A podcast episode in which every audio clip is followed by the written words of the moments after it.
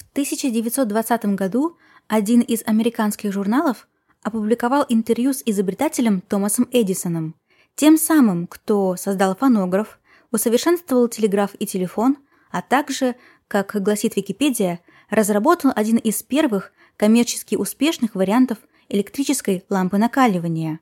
Сегодня сложно в это поверить, но Эдисон признался журналисту, что работает над уникальным прибором – спиритическим телефоном, который бы позволял живым общаться с мертвыми. Изобретатель твердо верил, что если не ему, то потомкам обязательно удастся связываться с потусторонним миром не оккультными методами, а научными.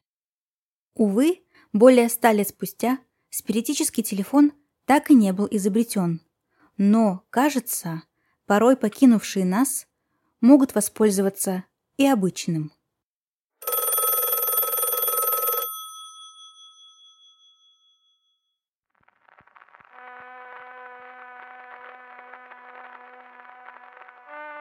Это «Упыриное королевство». Добро пожаловать.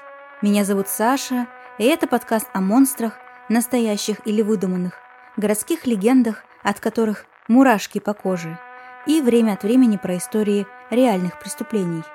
Этот эпизод относится к специальному летнему формату небольших выпусков.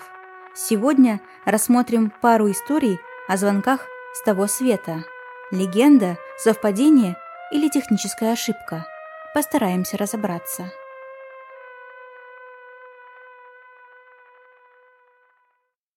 Начнем издалека.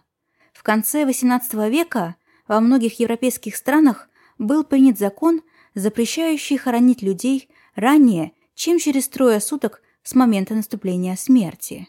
И именно этот закон ознаменовал появление одного из самых распространенных страхов той поры – быть похороненным заживо. Тафофобия. Именно так он и называется. Очень часто тафофобия, образно говоря, ходит за руку с другими страхами. Например, тонатофобией, страхом смерти, клаустрофобией, боязнью замкнутых пространств и многими другими. Тафофобией страдали такие известные люди, как Гоголь, Цветаева, Шопенгауэр и Эдгар По. В какой-то степени этот страх был даже модным. Во второй половине XIX века в городке Терри-Хот, штат Индиана, США, жил преуспевающий бизнесмен по имени Мартин Шитц. Уже тогда у него было все то, что в будущем назовут «американская мечта». Прибыльные предприятия, статус в обществе, любимая и любящая красавица-жена. Поэтому-то у близких Мартина вызывал недоумение самый большой его страх – быть похороненным ранее своей биологической смерти. Но все имеет свою причину. Фобия господина Шитца зародилась еще в юности, когда он упал с лошади и на протяжении нескольких месяцев был полностью парализован. Вопреки прогнозам врачей, Мартин оправился от травм, заново научился вставать, ходить, да и в целом жить. Но состояние, в котором он вынужденно пребывал почти шесть месяцев, навсегда его изменило. Это чудовищно, но пока молодой человек был парализован, он оставался в сознании и слышал, как врачи называли его состояние безнадежным и даже предлагали родным юноше смертельную инъекцию, чтобы избавить парня от страданий. Поэтому нисколько не удивительно, что, когда Мартин выздоровел, ему начали сниться кошмары, в которых он просыпался в гробу и задыхался, не сумев выбраться наружу. В самом начале 20 века, когда Шицу было под 60, он начал понимать, что его земной путь подходит к завершению. И он все еще боялся быть похороненным раньше времени. Поскольку состояние позволяло ему воплотить любой каприз, предприниматель решил еще при жизни вложить немалую сумму в свое погребение, чтобы на тот случай, если его положат в гроб живым, он смог избежать настоящей смерти и спастись. Первое и самое очевидное – Мартин заказал для себя специальный гроб с замком, открывающимся изнутри, чтобы в случае чего он сам смог открыть ящик вечности и выбраться наружу. Затем бизнесмен приобрел небольшой участок земли на местном кладбище, где возвели мавзолей, чтобы его гроб не был закопан, а стоял на постаменте. Практично, ничего не сказать. И самое причудливое, построенном мавзолее был установлен телефон, подключенный напрямую к офису управляющего кладбищем. Причем, если трубку снимали, то загоралась еще и лампочка, предупреждающая, что Шицу нужна помощь. В 1910 году Мартин Шиц скончался. Исполняя его волю, тело захоронили в построенном им мавзолее. Несколько следующих дней работники кладбища внимательно, с придыханием, следили за лампочкой и телефоном. Но месяц за месяцем ничего не происходило, и о всей этой истории стали забывать.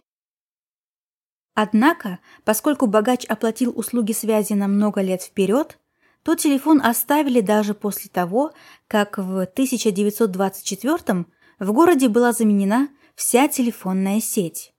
Только теперь из-за нововведений телефон в мавзолее Мартина был подключен не просто к кладбищенскому офису, а к городской сети. Теоретически с него можно было позвонить не просто в любую точку города, но и страны. Примерно через 15 лет после смерти мужа умерла вдова предпринимателя. Официальная причина смерти – инсульт. На первый взгляд ничего примечательного. Только вот даму нашли в спальне, лежащей на кровати с зажатым в руках телефоном. Причем женщина настолько крепко сжимала трубку, что ее удалось извлечь с большим трудом. По незамысловатому заключению полиции, пожилая дама, почувствовав себя плохо, пыталась вызвать медицинскую помощь, но не успела это сделать. Однако чуть позднее к официальной версии добавится еще одна, куда более интересная. Когда прощание со вдовой бизнесмена подошло к концу, гроб с телом женщины понесли в семейный мавзолей. Однако, когда сотрудники кладбища вошли в усыпальницу, чтобы подготовить там все необходимое, их ждала странная находка. Тот самый телефон Мартина Шитца был сдвинут с места, а трубка и вовсе лежала на полу, как будто кто-то пытался с него позвонить. Все остальное в склепе было нетронутым, в том числе и гроб предпринимателя. Гроб Мартина, разумеется, самовольно вскрывать не стали – Поэтому нельзя сказать, действительно ли он был похоронен преждевременно, или это просто сквозняк сдвинул с места телефон.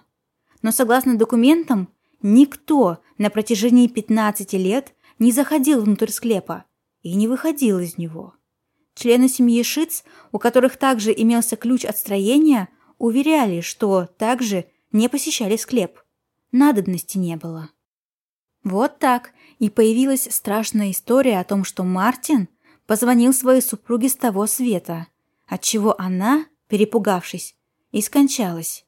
Верить или нет – дело ваше. Только склеп до сих пор стоит на кладбище города Террихот и является настоящей местной достопримечательностью, с которой обходится бережно и уважительно. Ведь поговаривают, что телефон внутри все еще работает – и никто не знает, кому господин Шиц может позвонить следующему. Вторая история произошла недавно, в 2008 году. 12 сентября 49-летний Чарльз Пэк, сотрудник авиакомпании Delta Airlines, отправился в Лос-Анджелес, чтобы пройти собеседование по поводу новой работы. Вакансия в аэропорту Ван Найс позволила бы ему поправить финансовую ситуацию и жениться на своей девушке, Андрея Кац. Этот брак был бы вторым в жизни Пека. От первого у него осталось трое детей. Но ничего из запланированного Чарльзом, к сожалению, не случится. Его жизнь заберет чудовищная железнодорожная авария, произошедшая в районе города Чатсворт. В пригородный поезд, в котором он ехал, врезался товарный состав. Кроме Пека, в электричке находилось 225 пассажиров и три члена экипажа. Столкновение с товарным поездом, несущимся на скорости 133 км в час, унесло жизни 25 человек, в том числе и Чарльза. 135 пассажиров получили ранения. Следствие установило, что в произошедшем виноват машинист. Набирая сообщение на телефоне, он отвлекся от дороги и случайно выехал на встречную линию с грузовым составом, принадлежащем компании Union Pacific. Тем временем Андрея ждала Чарльза собеседования на вокзале, и о произошедшем она узнала из сообщения по радио. Находясь в шоковом состоянии, она получила звонок на свой мобильный. Звонил Чарльз. Женщина как можно скорее нажала зеленую клавишу на телефоне, надеясь услышать голос жениха, понять, что произошла ошибка и любимый жив. Но на другой стороне молчали, а затем раздались звуки статического или еще так называемого белого шума. Андрея не сдавалась, убежденная, что Чарльз находится где-то под обломками поезда, обездвиженный, не может вымолвить и слова, она молила его держаться, повторяла, что помощь уже близко. После этого звонка в течение еще 11 часов на телефон Андрея, брата, сестры, мачехи и одного из детей Пека, а именно сыну, поступили в общей сложности 35 звонков с его номера. Все это время когда родные Чарльза вслушивались в тишину и статический шум попеременно, у них оставалась надежда, что его обязательно найдут и спасут. Они пробовали перезванивать, но звонок сразу переадресовывался на голосовую почту. Только через 12 часов, через час после того, как звонки прекратились, Андрея сообщили, что ее жених найден. Мертвым. Мобильного телефона при нем не оказалось. Женщина сообщила спасателям о звонках, и они предприняли попытки найти устройство, используя данные сотового оператора. Хотя сам Пэк уже был найден, пожарные и полиция полагали, что его телефон мог попасть к другим людям, которые, используя чужой гаджет, посылают сигнал о помощи. Они заново прошли весь путь, осматривая место аварии, ориентируясь на сигнал с телефона Пэка.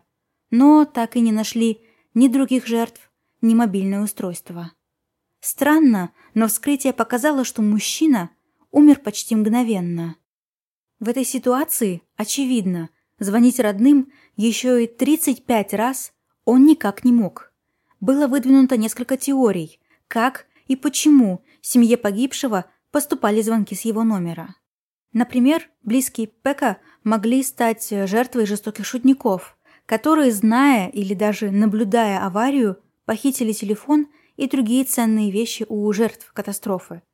Далее, желая поиздеваться, они набирали номера из списка контактов в телефоне, и вот так изощренно издевались, доводя родных до нервного срыва. Но невеста погибшего Чарльза Пека не сторонница этой версии. Еще одна популярная версия гласит, что телефон был или стал неисправен в ходе катастрофы. Звучит это как нельзя разумно, но не объясняет, почему устройство звонило только нескольким конкретным людям, и при этом их номеров не было в быстром наборе или в списке последних вызовов, как утверждала Андрея. Почти 15 лет спустя разгадать загадку таинственных звонков так никто и не смог. Мобильный Чарльза Пека не найден до сих пор, а родным погибшего все еще хочется верить, что он каким-то образом обошел барьер между нашим и загробным миром, чтобы услышать их голоса в последний раз. Я же склонна думать, что дело в телефоне. Его повреждения, полученные в аварии, были такими сильными, что кнопки могли стать неисправными, может, залипли. Затем устройство принялось набирать случайные номера. И все это до тех пор, пока телефон совсем не пришел в негодность. Насчет статического шума, вероятнее всего, был поврежден динамик и микрофон, а также все остальные детали, связанные с установкой и поддержанием сигнала сети. А вы как считаете? На сегодня все. Спасибо за ваше время и внимание. В продолжении темы очень рекомендую вам прочитать классный, немного жуткий рассказ Джо Хилла. Вы наверняка знаете, что он сын короля ужасов Стивена Кинга под названием «Черный телефон».